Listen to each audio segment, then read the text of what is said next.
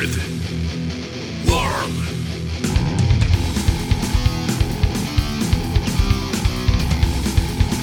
Hello, welcome to our weird world.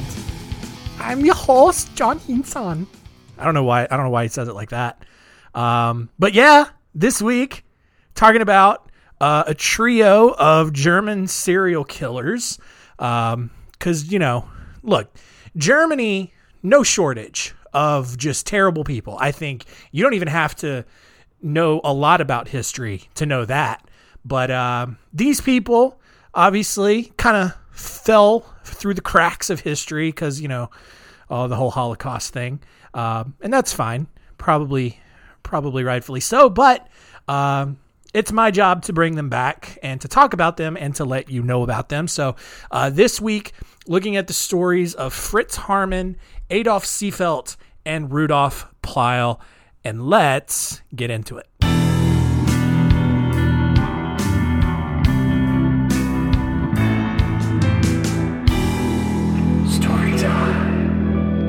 First story is of Fritz Haarmann, who was the sixth and final child, born to Johanna and Ollie Haarmann, probably Johanna, Johanna and Ollie Haarmann in Hanover on August 25th, 1879. And as a child, Fritz was pretty quiet.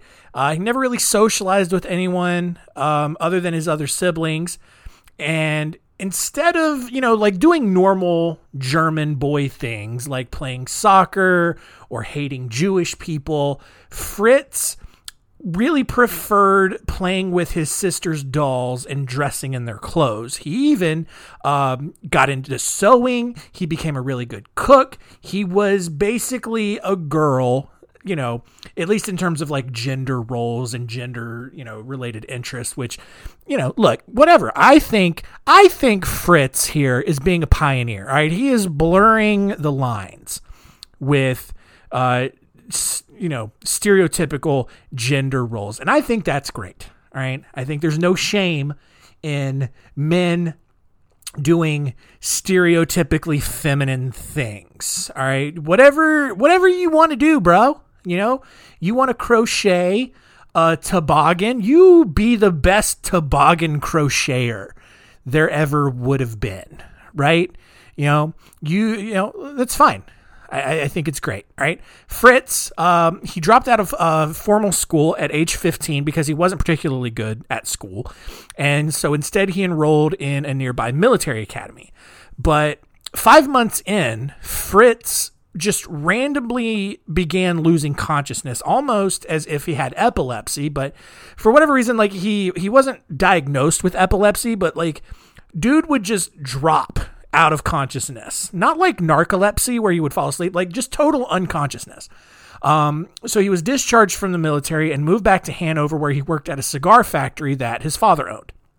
The next year uh, for some reason i don't know what happened but Fritz began luring young boys into cellars and sexually assaulting them. Um, he was arrested for these assaults and was committed to a mental institution where he was declared incurably deranged. All right. Now, authorities even sentenced him to stay institutionalized indefinitely, and he did so for approximately seven months before he broke out and fled to Zurich, Switzerland. Now, typically, as these stories go, you have all of these psychologists, psychiatrists, whatever. Like this dude is permanently uh, just completely incurable. He doesn't need to be let out in public again. He needs to be locked up forever. And then for some reason, he just gets let go. But in this case, he just breaks out of this mental institution, which I don't know which one's worse. Uh, Fritz returned to Hanover a year later. And then here's the thing everyone seemed fine with it. Like everyone knew he was back, I guess. Um, and even more, he actually found a woman to not only marry him, but to also have a child with him. And then in 1900, uh, Fritz received a notice that he was supposed to begin his required military service, which indicated that the entire country of Germany had forgotten that he was supposed to be locked up in a mental institution forever which I, I again I don't know how this happens. Um, he was sent to France, where he quickly gained a reputation for being an excellent marksman. But after collapsing again during a training exercise, Fritz was deemed unfit for service and dismissed on July 28, 1902. Um, two years later, as if things weren't bad enough, everything at this point completely fell apart.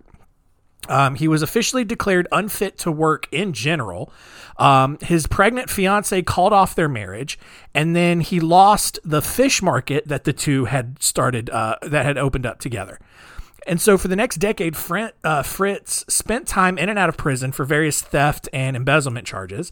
And then, after World War One, when Germany was overwhelmed with poverty, Fritz developed this relationship with a local police officer or with the local police department as an informant, which he used to get access to young boys that he then used to like not only get the keep like keep the heat off of himself because like the police were never going to expect the informant that they were using to actually be someone who's committing the crimes. But as an informant and as he was getting access to these young boys for whatever reason i don't know he was then able to continue molesting young boys. It's kind of genius, actually. Um, by then, like at this point, like Fritz was a known homosexual, which was illegal at the time, but like I, that's probably why he became an informant as kind of like this plea agreement where it's like, okay, we won't put you in jail for being gay if you'll just help us out. And Fritz was like, yes, that seems like a very good idea. You're going to tell me that I can continue to be around young boys that my penis likes my my Vito Wiener gets so happy around young boys, and you're not going to put me in jail for that. You're going to just let me do it. Yes, absolutely. I love to do that. I, I've worked for you all the time. Yes, like this is such a terrible idea. Um, but yeah, like as long as Fritz was helping police capture other child molesters, basically, the the you know Hanover police just kind of looked the other way at his own homosexuality. Um, and so, because Fritz was practically immune to arrest at this point, like he took it a step further and he proceeded to murder at least 24 people over the next six years. Uh, every single one of his victims was a male between the ages of 10 and 22. Uh, and each time, Fritz would lure the boy or the young adult back to his home on the premise of either like giving them some work or just straight up telling them that he was a police informant, that he was bringing them back to um, have them arrested, or he was going to have them arrested for a crime that they had committed if they did not cooperate with him. And so he would take them back to his house, and after giving them something to eat and drink, Fritz would then just start strangling them and then biting down on their Adam's apples, which that's gross. Um, on some occasions, Fritz would actually bite so hard that he would bite through the Adam's apple and into his victims' windpipes. And then once they were dead, Fritz dismembered the bodies and then bumped, uh, dumped them into the Lane River. On May 17th, 1924, two children who were playing along the banks of the Lane River uh, discovered a human skull, which probably the coolest day ever for them. Uh, probably not great for anybody else. Uh, police immediately discredited any foul play since the area had recently been through an outbreak of typhoid fever. But when another skull and a bag of bones were found two weeks later, police started paying closer attention to what was going on. Uh, on June 8th, several other remains, or after several other remains had been discovered, residents, uh, hundreds of Hanover residents, started searching uh, the Leine River for more bones, which were then quickly found and immediately turned over to police. Uh, past rumors about odd disappearances of teen boys in the city over the last few years uh, suddenly started to make sense, which, like, how, what's going on in this? And I get it's like just after World War One. Germany as a country is just completely decimated. And so there's probably all kinds of crazy stuff being said. And like one of us, oh, these young boys have gone missing in the city, and like no one cares. Or it's like, eh, we got we got bigger problems. Um, people actually immediately began suspecting Fritz for this because um, not only was he just known as the town creep, he was also the town criminal and the town homosexual. Um, police kind of didn't want to think of him as a suspect at first, again, because he was acting as this informant. But um, 10 days later, they did place him under surveillance. And on June 22nd, police observed Fritz arguing with a 15 year old boy. Um, Fritz, still working though as an informant, came over to hand the boy over to police and told them to arrest this kid for traveling with forged documents. And so they did. And then while they're interrogating this kid, the boy revealed that he had actually been living with Fritz for four days and that Fritz had been repeatedly raping him. Which, if you're Fritz, what are you doing? How do you just let this kid, like knowing what this kid knows and knowing that he's probably going to tell everyone, unless the kid was like, no, Fritz, I won't tell anyone. Like, of course he's going to tell everyone. Um, and so yeah, like Fritz was arrested the next day based on this kid's uh, confession. Police then searched Fritz's house and found it stained with all kinds of blood. Uh, they also found the personal belongings of several of the missing boys from over the last few years. And with piles of evidence in front of him, Fritz was like, he couldn't deny it. He confessed to all of these murders, but tried to defend himself because he claimed that he had never intended to actually murder anyone, but he was just so passionately gay in that moment that when he was doing his little biting thing, he just bit down a little too hard and choked everyone to death, right? Because that happens. I, I, guess. I don't know. Gay listeners of the podcast, write in. Tell me. You know, I don't know how gay sex works. I do you do you bite down? Uh, do, do you do like are you like a tiger? You just like a little gay tiger in the woods, just biting people's necks. Sometimes you bite a little too hard. Is that how it goes? I don't know. If it is, cool. By all means, man, do your thing. Get a little kinky. I don't care. Uh, whatever, whatever makes you happy. As long as the other person's okay with it, I think I should make that clear. You know, do whatever makes you happy as long as if another person is involved, they are okay with it, right? Because if you're doing something to someone else and they are not okay with it, that becomes a problem. But, you know, look, I know it kind of it might take some of the uh, excitement and the spontaneity out of it if you have to stop and be like, "Hey, can we do this? Can I get a verbal?" All right? It's like a flight attendant. I need a verbal confirmation that you are okay with me biting your neck like I'm a tiger, like I'm a sassy tiger, right? So as long as you and so look, but you can you can rekindle that passion pretty quick, you know. Maybe I'm guessing. Anyway, um, Fritz's trial uh, began on December fourth, and he was formally charged with 27 murders, to which he pled guilty to 14.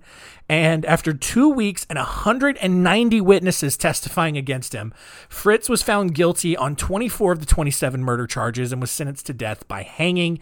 He was then guillotined on the grounds of Hanover Prison on April 15th, 1925. Uh, our next story here is of Adolf Seefeld, who was the seventh and final child born to a Potsdam, Germany family in 1870. So, pattern starting to develop. If you have more than five kids, chances are the sixth or the seventh one going to end up a little creepy. All right. And that's probably, you know, look, that that checks, right? That tracks, right? Think about, I don't know, a bottle of mayonnaise, all right? You the first squeeze of the mayonnaise is probably pretty good mayonnaise. You get down to the bottom at the end of that bottle, it's probably not good. That's, you know, it's real tangy mayonnaise at that point. All right. Maybe not even the same consistency. You got that water in there from the condensation of the bottle because you keep leaving it out for an hour or two after dinner. Now it's just like runny white water, but not even like it's not even the same consistency as like skim milk. It's just like this weird other plasma liquid. Anyway, all I'm saying is that that kid not as good as like the top of the bottle kid. All right. You get it. Um, Adolf grew up to become a watchmaker and made a living repairing grandfather clocks and pocket watches because, you know, late 1800s, early 1900s, that was that was the thing. Um, when the Third Reich came into power, Adolf then just decided to start murdering young boys because, look, that wasn't even the worst thing that was happening in Germany at the time. Like, that's that's got to that had to have been like a big relief for some German people, especially like Adolf Seefeld, because a first of all, he's not even the worst Adolf in Germany in that moment. All right, so there you go. you you can cast a little bit wider net there. Then also, Germany's in the midst of sending all of these different ethnicities, mostly Jews, but different ethnicities to these concentration camps, and everyone's focusing on that. So you're kind of like, well, I can probably kill some people. No one's going to notice. And they can probably they probably just assume they got sent off to a camp, never never to be seen again.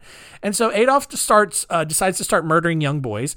Uh, and over the next few years, at least 12 boys turned up dead, and they were all found in the exact same way.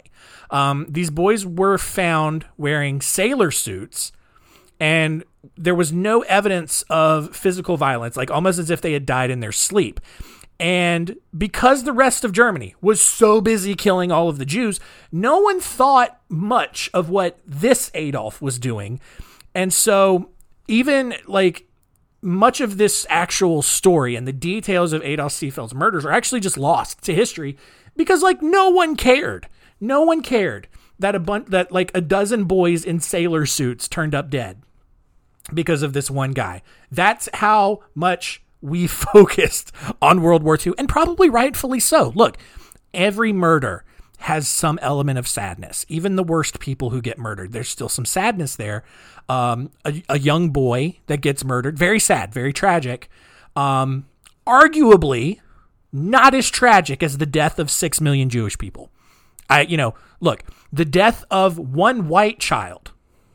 All right, regardless of your political, religious, social views, not more important than the death of six million Jewish people. Like, even if you hate Jewish people, six million to one, even six million to 12, still not an equal ratio. All right. The Jews are still going to win this one. All right. At least that's my opinion. If you disagree, I don't know what to tell you because you're wrong in that one. Um, however, mo- despite all of this, modern murder experts believe that basically Adolf lured these boys into his possession and then hypnotized them into such a deep sleep that then allowed him to put his wiener into their mouths. I don't know how, I don't know how you come up with this. Like sitting around as a murder expert, just like, yeah, you know, I look, I, I, think these boys like they clearly had not been physically assaulted.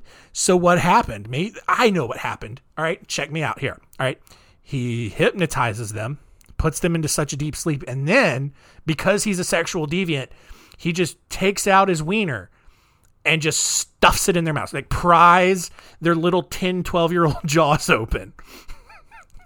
just, why am I getting so graphic at that? You get it.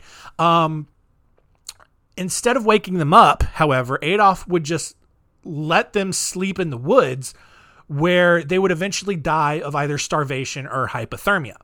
Uh, although authorities only linked 12 deaths to Adolf Seefeld, it's possible that more deaths, uh, more deaths that were originally attributed to natural causes, could have actually been part of Adolf's killing spree. And some people speculate that he may have killed as many as hundred boys. Uh, at some point, we don't know when because no one kept record of this. Uh, Adolf Seefeld was arrested and convicted of uh, 12 murders, and despite an appeal, he was sentenced to death. Um, and on May 23rd, 1936, he uh, it was noted that he eagerly walked to the guillotine for his execution. So, like, he knew what he was doing. Um, our final story here is of Rudolf Pleil who was born on July 7th, 1924, in a small German village near the border with Czechoslovakia. Uh, by age nine, Pleil was working to support his family by uh, smuggling various items across the border, for which he was repeatedly arrested because you can't do that uh, for whatever reason. Uh, because that area was also under Nazi rule at the time, Pleil's family lived in severe poverty, and his sister was actually forcibly sterilized by the Nazis because of her epilepsy. Um, at age 13, Pleil also had his first sexual encounter with a prostitute. So, I mean, you know, life isn't that bad, right? Like, sure, the Nazis are ruling everything, right? They just forcibly sterilized your sister because she's got the epilepsy. But you just ran into a hooker down on the street and she kind of showed you what was what. So, yeah, you know, it's a wash. Um, maybe. Uh, for the next few years, Pleil worked various jobs while running illegal operations on the side. Um, he was jailed for theft. He was declared unfit for service in the Nazi army, which he was probably okay with. Um, and he was ordered to be sterilized because he also had epilepsy. Um, however, before uh, four days before his procedure, the medical office where he was uh, about to go get snipped got bombed. So obviously that appointment got canceled. Uh, instead, Pleil was sent to work as a cook at a labor camp where, um, to apparently pass an incredibly large amount of free time, uh, Pleil killed and ate stray cats, which sad and weird. Um, after the Red Army invaded and took over uh, his labor camp in 1945, Pleil was then hired as an auxiliary policeman, where he decided that uh, rather than just killing and eating cats, he wanted to start killing people. So he first shot uh, a Soviet soldier, didn't kill him though, just injured him, and so you know, he kind of played it off like, "Oh no, I, I'm so clumsy. It's my epilepsy. I just got all and I hit the trigger, and I'm so sorry. I just like I mustn't not be able to use guns. I'm a bad policeman." Um, the next year, 1946, Pleil w- began working as a frontier worker in the village of Harz and went back to helping people illegally cross the border from uh, Germany into Czechoslovakia. However, uh, he and two of his accomplices, Karl Hoffman and Konrad Schubler, um, also killed at least 12 women along the way with various weapons, I, I guess just because they thought it was fun. Um, another 13 police officers also disappeared. Um, and then on April 18th, 1947, the dismembered body of uh, Hamburg businessman Herman Bennen was found by police after reports that Bennen had been robbed and had gone missing. Uh, Bennen and Pleil had actually gotten into an altercation at the border, and Pleil had just decided to hack Bennen to death with a hatchet. Um, since Pleil was completely drunk at the time, as were most Germans, uh, the court reduced the charge to manslaughter and gave him like a reduced uh, jail sentence. While in prison, Pleil just decided to confess to all of the other murders that he had committed, which helped police a lot since they had no idea that there were murders that needed uh, to be confessed to in the in, to begin with, which is great. That's great. And again, I get it. It's after World War II. All right, Germany again completely decimated. They've got bigger issues to deal with. They know, like so many people have died. Right, so many people have died. They can't keep track of who was murdered versus who was exterminated by the Nazis versus who died in a bombing, right? It's just so many things going on. Um, so Pleil published a memoir with the most original title. I love this title. Never been used before. 100% for sure. The title of his memoir was Mein Kampf. And which that's so stupid. How did like? I, surely he knew, right? He knew that Hitler had written a book with the same name, right? I don't know. Um, but Pleil, in his version of Mein Kampf, uh, went into detail about all of the murders that he had committed. Uh, he claimed a total of 25 victims, which at the time uh, he thought was more than uh, Fritz Haarmann's total from earlier today. Um, um, found guilty of 24 murders, as you uh, might remember. So he thought, I got 25. I'm one better than Fritz Haarmann. I'm the man. Um, so he thought that he was the greatest murderer of all time, or at least the greatest German murderer of all time. Um, and then three weeks after his trial started, Pleil and his two accomplices were sentenced to life in prison, not even given death sentences. So shows you how much you know belief they had in his story. So Pleil then just hanged himself in his cell on February 16th, 1958.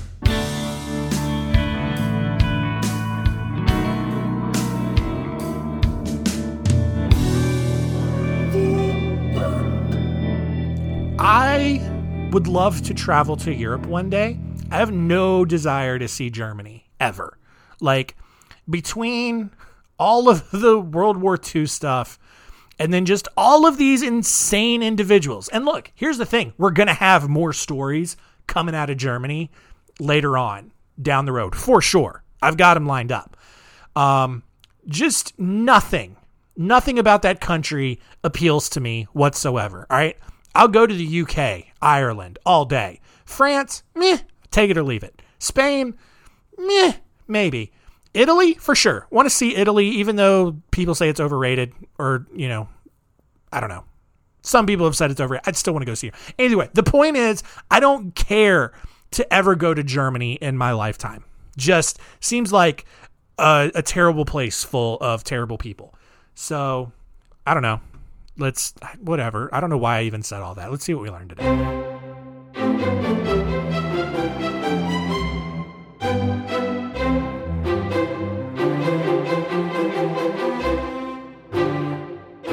What did we learn? Number one, Fritz Haarmann uh, used his job as a police informant to catch other child molesters to just molest more children. And he killed at least 24 boys and was uh, considered to be Germany's greatest serial killer, at least, you know, for a little bit. Uh, number two, Adolf Seefeld. Uh, not the worst Adolf in Germany at the time he was alive, which had to have been incredibly convenient for him. And number three, Rudolf Pleil um, confessed to 25 murders, thinking that he was better than Fritz Haarmann. Um, and Germany, I you know, I don't know if they agreed with him or not, so he just hanged himself.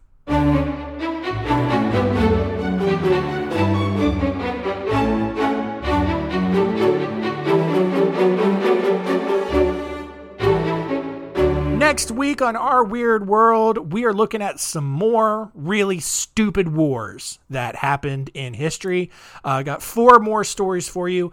Uh, we're going to look at the Watermelon War, the Brooks Baxter War, the Oyster War, and the Red River Bridge War. Uh, just all kinds of silliness, all kinds of stupid stuff uh, that that we have fought over as a species uh, over the course of history. So uh, that's what we'll talk about next week. Thank you all for listening. Uh, keep telling all your friends about the show so we can keep it growing and keep it weird.